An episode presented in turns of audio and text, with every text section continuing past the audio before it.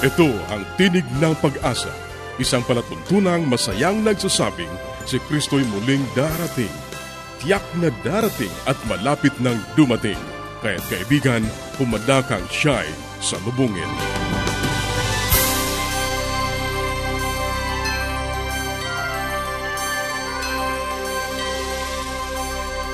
Ang programang ito ay inihahatid ng Adventist World Radio at ako ang iyong kaibigan, Ner Caranza. Nag-aanyaya na samahan niyo kaming muli sa 30 minutong paghahatid ng mga mahalagang kaalaman sa kalusugan, masaya at matatag na sambahayan at higit sa lahat sa pagtuklas ng pag-asa na nagmumula sa salita ng Diyos. Binabati natin ang ating mga kababayan sa iba't ibang panig ng daigdig Maraming salamat sa inyong pagsubaybay, sa inyong pagsuporta sa ating palatuntunan. Sana'y patuloy ninyong maranasan ang pag-iingat ng ating Panginoong Diyos.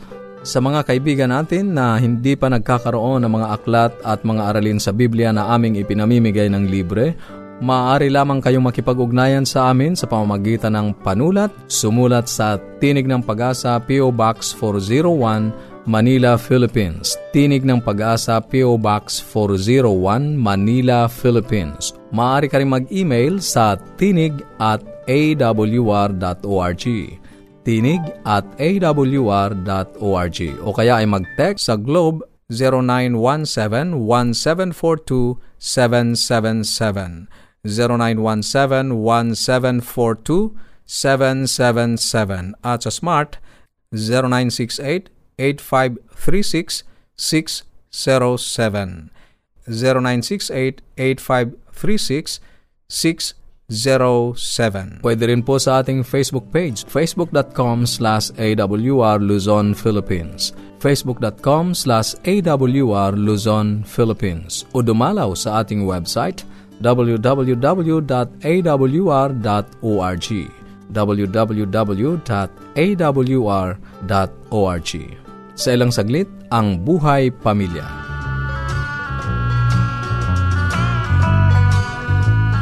Di ko sukat akalain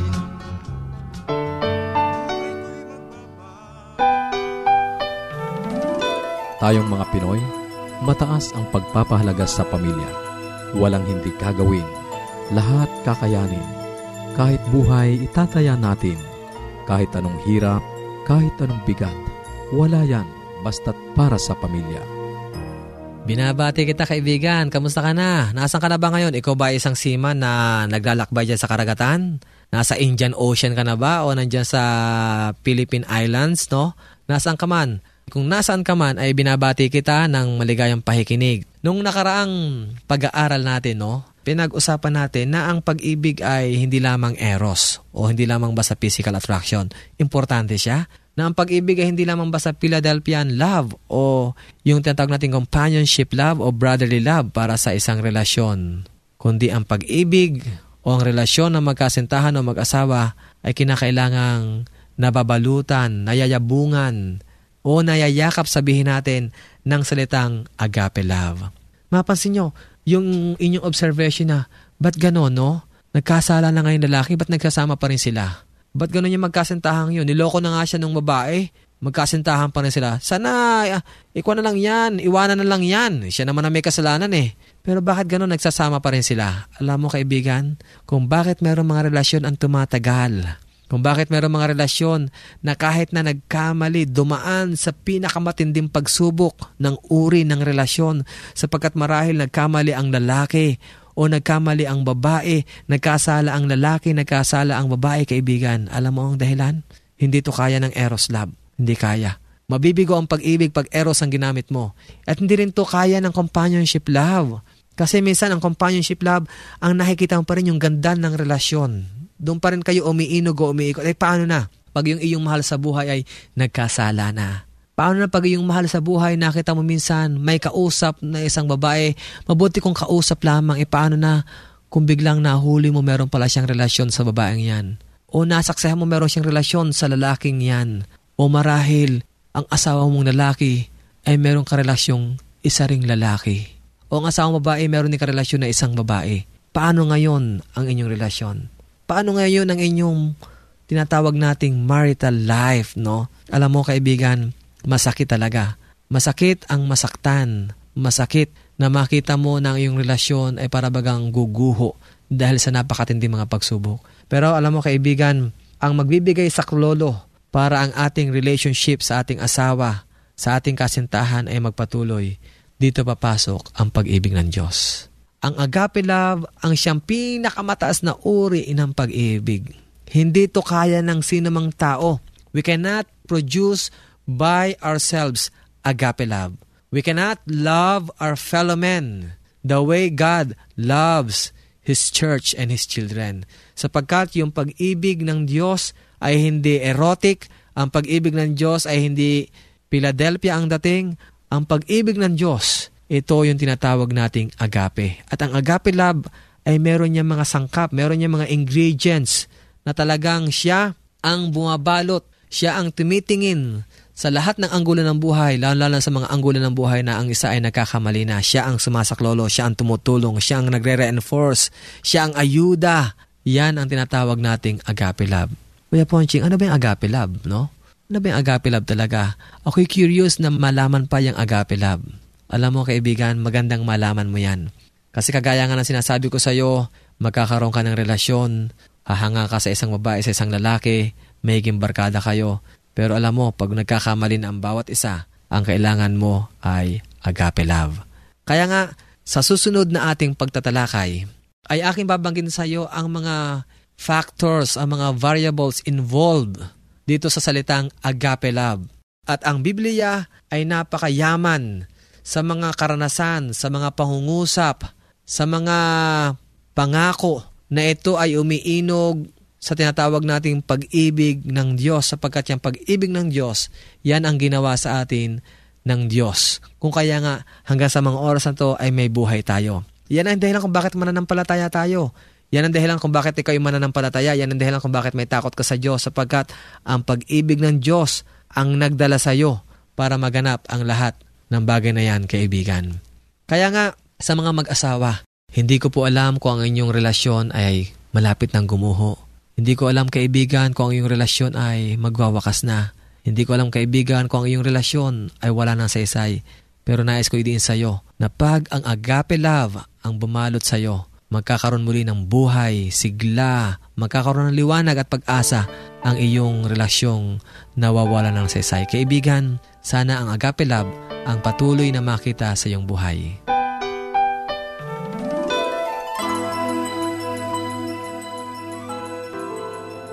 Yes, Dad and Mom are coming. I wish my parents will come too. The best way to spend time? It's with family. Adventists care. Patuloy kang nakikinig sa Tinig ng Pag-asa. Kung mayroon ka mga katanungan o anuman ang nais mong iparating sa amin o kung nais mong magkaroon ng libreng aklat na aming ipinamimigay, sumulat ka lamang sa Tinig ng Pag-asa, PO Box 401 Manila, Philippines Tinig ng Pag-asa, PO Box 401, Manila, Philippines o mag-email sa tinig at awr.org. Tinig at awr.org. Maaari ka rin mag-text sa Globe 0917-1742-777. 0917-1742-777 at sa Smart 0968 8536 0968 0968-8536-607. Susunod, ang gabay sa kalusugan.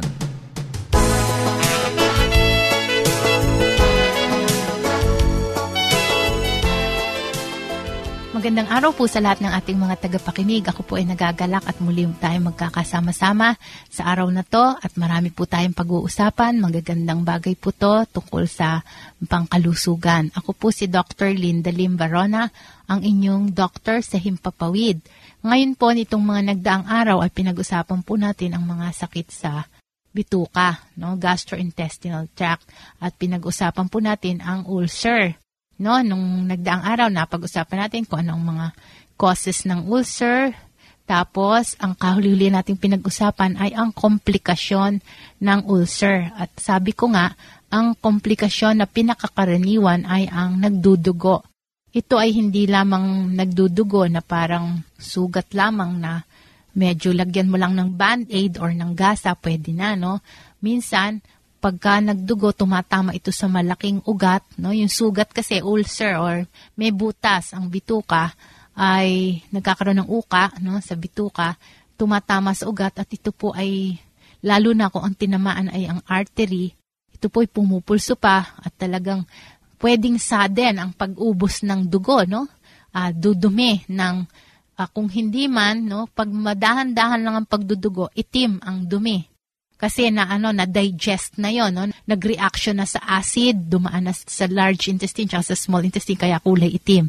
At napaka sama po ng amoy nito, no? Dahil na digest na dugo, parang patay na dugo. Pero once po na ang ulcer ninyo ay sobra ang lakas ng pag-bleed, sometimes fresh blood ang idinudumi at isinusuka. Delikado po to, no? Kailangan itakbo agad sa ospital. Ang unang-unang pwedeng gawin dyan ay silipin ang bituka, hanapin yung nagdudugo at minsan nilalagyan nila ng clip, nilaligate, no, tinatalian, or binubuhusan ng chemical para sumara yung ugat na nagdudugo. Ngayon, kung ito po'y talagang emergency at mabilis ang pagwala ng dugo, kailangan po yan, sasalinan yan, no? Emergency po ang pagsasali ng dugo at kailangan ay dalhin ka agad sa operating room para mapigilan kung saan ang gagaling ang pagdudugo kasi pwede pong maubusan ng dugo ang isang tao dahil lamang dyan kung matindi po. Ngayon, sometimes yung pag-inom nga ng mga gamot na nakaka-ulcer, ay pwede rin pong maraming dugo yan, minsan kaunti lang, no? Konti lang, pero kailangan po talaga matingnan ng doktor kung malakas bang pagdudugo o hindi. Ngayon, ang isang kasunod na komplikasyon ay yung perforation, nabubutas. Kasi lusot-lusutan na. Ngayon, pag nabutas, severe abdominal pain. Kaya kaagad, ibig sabihin, madidetect agad niya kasi talagang hindi matitiis ang sakit ng tiyan. Kaya lang magkakaroon ng chemical reaction kasi yung mga acid sa tiyan ay lalabas ng bituka. No, pupunta yan sa ibang parte ng tiyan at baka matunaw pa yung mga ibang parte ng bituka. Kaya kailangan operahin ka agad. Ngayon, ang susunod naman ay hindi ito gaanong karaniwan, mga 5%, ay ang obstruction. Ibig sabihin, yung ulcer, pag naghilom, parang sugat, nagkakaroon ng scar or nagkakaroon ng peklat, minsan namamaga at hindi nakakadaan gaano ang pagkain. Ang symptoms nito, minsan nagsusuka o kaya pagkakain puno agad, parang busog. O kaya after one hour ng eating, uh, sumasakit ang tiyan at uh, yun, nagsusuka or parang punong-puno ang tiyan. Yun po ang isang symptoms. Ngayon, yan po ay pwedeng niluluangan yan. No? Sisilipin din yan, makikita pwedeng luluangan yung butas na yan. So, yan po ang mga komplikasyon. Ngayon, kung ang ulcer po ay ang treatment nga, sabi ko ngayon ay binibigyan ng antibiotic tsaka yung antacid or yung mga gamot na pinipigilan ang pagsikrit ng acid. Ngayon, kung gusto nyong iwasan at huwag magkaroon ng ulcer, yun nga, iwasan natin na maging hyperacidic ang ating tiyan. Sa pag-inom-inom ng gamot, kailangan po kukonsultahin natin ang ating mga doktor or mag-iingat tayo na hindi yung mga over-the-counter na medicine, hihingi lang tayo sa parmasya kung ano ang gamot sa ganito, no? Yung pala, meron na tayong ulcer, hindi natin pwedeng i-take, lalo po yung mga elderly. Or kung mahilig po sa mga pagkain na medyo malakas ang chemical, no? Matapang po. Kaya kasi karaniwan po yung mga maraming added chemicals, no? Yan po, minsan, hin, yung kinocure, no? Yung mga karne, yung mga nilalagyan ng mga chemical para lumambot ang karne, eh yan, pag kinain po natin yan, pwedeng pati bituka natin ay na da-damage. Kaya po dapat sa pagkain natin yung mga madaling tunawin ang kinakain, ano? Tsaka iiwasan yung mga, uh, yun nga, sa umpisa pa lang sinabi ko, kailangan ngunguyain nating mabuti ang pagkain para ito ay napipino na hindi nahihirapan ng ating bituka. Ngayon, ang ulcer ay kadalasan hindi na inoopera. Pag na-diagnose, ay may mga gamot para maghilom ang sugat at uh, huwag nang paabuti na magkaroon ng mga komplikasyon. Sa unang simptomas pa lang, kailangan ay kontrahin na. No? At uh, pag-ingatan na natin ng lifestyle, yung mga under stress, kailangan bawasan yan. Ano? So, kung may mga bakterya, iinuman niya ng antibiotic. So, hanggang dito na lamang po tayo. Yan ang mga dagdag na kaalaman tungkol sa gastric or peptic ulcer hanggang sa susunod po nating pagsasama-sama. Maraming salamat po sa ating mga tagapakinig. Isang magandang araw po sa inyong lahat. Paging Dr. Rodriguez, you're needed at room 321. Dr. Rodriguez, Mrs. Martinez, room 321, please. Kailangan na po nating i-dialysis ang asawa ninyo. New outlook and a healthy lifestyle makes a big difference. Adventists care. Ang inyong napakinggan ay ang bahaging gabay sa kalusugan at bago tayo dumako sa pag-aaral ng Biblia, muli ka naming inaanyayahan kaibigan na makipag-ugnayan sa amin. Anuman ang nais mong iparating, maaari kang mag-email sa tinig at awr.org. Tinig at awr.org o kaya ay mag-text sa Globe 0917-1742-777. 0917-1742-777 at sa Smart 0968-8536-607 0968-8536-607 o kaya ay magpadala ka ng mensahe sa ating Facebook page facebook.com slash awr Luzon, Philippines. Facebook.com slash awr Luzon, Philippines Dadako na tayo sa pag-aaral ng Biblia. Kumusta ka, kaibigan? Muli, narito ang iyong kaibigan sa Himpapawid, Pastor Romeo Mangiliman. Ako'y maasa kaibigan ikaw ay patuloy na nagkakaroon ng isang karanasan na kasama mo ang ating Panginoon, sapagkat napakabuti ng ating Panginoon sa bawat sa atin. Sa ating pag-aaral sa oras na ito, ay nais kong ating pag-aralan ang salaysay ika naput isa. Ang wika sa English ay ganito, Anyone who tries to live the Christian life apart from Christ is not a Christian. He is a legalist, whether conservative or liberal. Ang sino mang nagsisikap na mabuhay ng isang buhay kristyano na hiwalay kay Kristo ay hindi isang Kristiyano. Siya ay isang legalista, konserbatibo o liberal man. Ang legalista ay isang nag-iisip na makinabang ng kaligtasan sa pagtupad ng kautusan o sa anumang ibang paraan na hiwalay kay Kristo. Ang legalistang itim ay isang nakaitim na Amerikana itim na kurbata, itim na sapatos, at itim na medyas. Siya ay isang legalista sapagkat wala siyang panahon para sa personal na pakikisama, pakikipagkilala kay Jesus bagaman gumugugol siya ng maraming panahon sa pag-aaral ng mga turo at pamantayan at iba pa. Ang pulang legalista naman ay isang nagsusuot na mga hiyas at nanonood ng sine at marahil, paminsan-minsan ay umiinom ng alak. Ang pagtutulad ay mula sa paglarawan sa Apokalipsis 17 ng babaeng nakasakay sa halimaw na pula. Siya ay nakadamit ng kulay ube at ang matingkad na pula nagagayak ka ng ginto at ng mahalagang bato at mga perlas. Talatang 4. Ang pulang legalista kung gayon, ay isang malayang legalista na kasusumpong ng katiwasayan sa iglesia na kanyang kinaaniban. Ang pulang legalista ay itinuturing ang itim na legalista na isang legalista, ngunit madalas na hindi niya nadarama na siya rin ay isang legalista na may ibang kulay.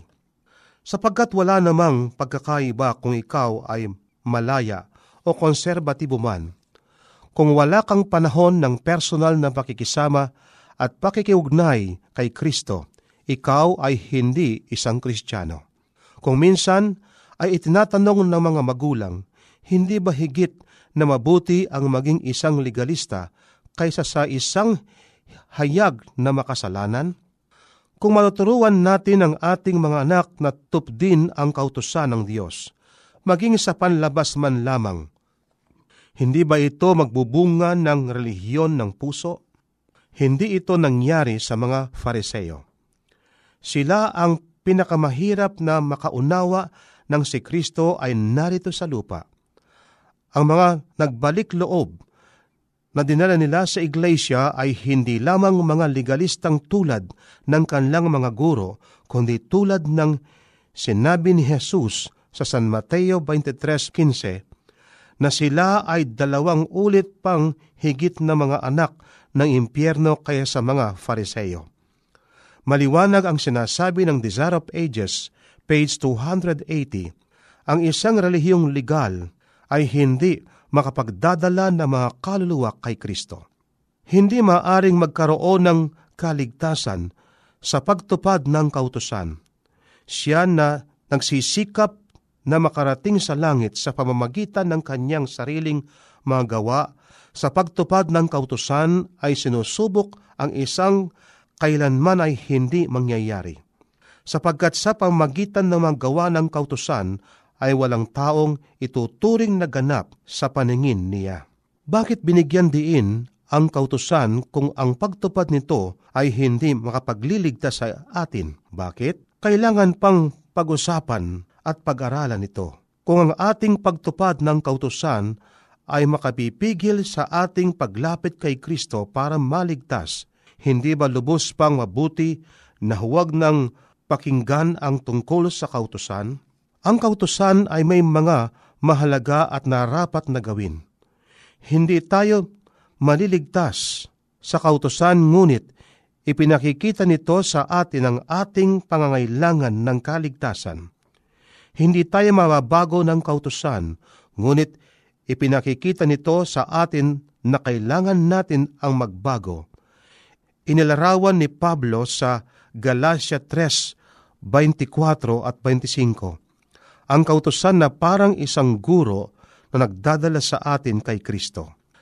At sa Santiago 1.23 hanggang 25 ay tinatawag itong salamin na ipinakikita sa atin na kailangan nating maglinis ngunit hindi tayo malilinis nito. Gayon din, ang kautosan ng Diyos ay ipinapakita sa atin ang ating makasalanang kalagayan upang lumapit tayo kay Kristo para sa paglilinis at pagkasauli. Ang kautusan ay nanunuri ngunit hindi nalulunasan ang karandaman ng nagkasala. Ang kautusan ay umahatol at kapag nakikita natin ang hatol, nadaraman natin ang pangangailangan ng kapatawaran. Ipinahayag ng kautusan ang sampung sumasakop sa atin na mga lumalabag at kung gayon ay maging handa tayong tanggapin ang mabuting balita na tayo ay tinubos ni Kristo mula sa sumpa ng kautusan. Ang kautusan ay tagapagtanggol ng mga walang kasalanan at ng mga makasalanan. Sa pagharap natin sa hukuman ng Diyos, ay maliwanag nating malalaman kung tayo ay nagkasala. Wala tayong alalahanin na ang Diyos ay may papanigan o kaya ay ahatol ayon sa kanyang pansamantalang kagustuhan. Maliwanag na niyang inihayag ang kanyang nais sa atin na bilang makasalanan upang tayo ay kanyang kopkopin o kanyang tanggapin. Yaong mga tumanggap ng katuwiran ni Kristo sa halip ng kanyang sariling kalikuan ay tatayong walang sala na ipinagtatanggol ng kautosan na hindi humatol sa kanila. Ang mga may sala ay maliwanag na nakikita ang sarili nilang pagtanggi sa biyaya ng Diyos at malalaman nila na sila ay nilitis ng may katarungan. Kapag tumingin ka sa kautusan ng Diyos, nakikita mo kaibigan na ikaw ay isinusumpa nito. Kung gayon, purihin ang Panginoon. Ang panahon ng awa ay nanatili pa. Meron pang panahon ng pahintulutan ang kautusan na dalhin ka kay Kristo. Kaibigan, bagamat ang kautusan ay hindi tayo inililigtas at si Kristo ang nagliligtas, kailangan natin ang kautusan ng ating Panginoon upang tayo ay ilapit sa Kanya sapagkat ipinapakita sa atin, kailangan natin si Kristo sapagkat kailangan natin ang kanyang pagkapatawad, kailangan natin ang kanyang biyaya, at ang kautosan ng Diyos ang naglalapit sa atin. Katulad ng wika ng ating nabanggit, ang kautosan ay katulad ng isang salamin. Ang salamin ay hindi ka maaring linisin, pero ipinapakita ng salamin na kailangan mo ang tubig at sabon at kailangan mo ang tuwalya upang ikaw ay malinis sa iyong karamihan sa iyong katawan. Kaibigan, nais ng Diyos na tanggapin natin ang kanyang mga kautosan hindi upang maligtas, kundi upang tayo ay kanyang iligtas. Tayo ay manalangin. Mapagpala at dakila po naming Diyos. Napakabuti po ninyo sa inyong mga anak. Inyong pinagkakalob ang inyong mga kautusan upang kami ay lalong lalapit sa inyo at madama namin ang aming pangangailangan sa aming Panginoon. Salamat po sa inyong pagpatawad sa aming mga kasalanan sa pangalan po ng aming Panginoong Hesus. Amen. Maraming salamat sa iyong pakikinig. Sana'y nakinabang ka sa ating mga pag-aaral. Muli ka naming inaanyayahan na makipag-ugnayan sa amin sa anumang katanungang nais mong iparating Gayon din kung nagnanais kang magkaroon ng mga libreng aklat at mga aralin sa Biblia. Sumulat ka lamang sa Tinig ng Pag-asa, P.O. Box 401, Manila, Philippines. Tinig ng Pag-asa, P.O. Box 401, Manila, Philippines. Maaari ka rin mag-email sa tinig at awr.org. Tinig at awr.org o magpadala ng mensahe sa ating Facebook account, facebook.com slash awr Luzon, Philippines. facebook.com slash awr Luzon, Philippines. Maaari ka rin mag-text sa Globe 0917-1742-777. 0917-1742-777 at sa Smart 0968 8536 0968 0968-8536-607. At upang ma-download ang mga hindi napakinggang programa, magtungo lamang sa ating website www.awr.org www.awr.org sa mga kababayan nating nasa Estados Unidos, maaari nyo na ring mapakinggan sa inyong mga cellphone ang ating programa. Idaya lamang ang 712-432-9975. 712-432-9975. Ito pong muli ang iyong kaibigan, Narcaranza, pansamantalang nagpapaalam. Sa Roma 15.13, pagpalain kanawa ng Diyos ng pag-asa ng buong kagalakan at kapayapaan.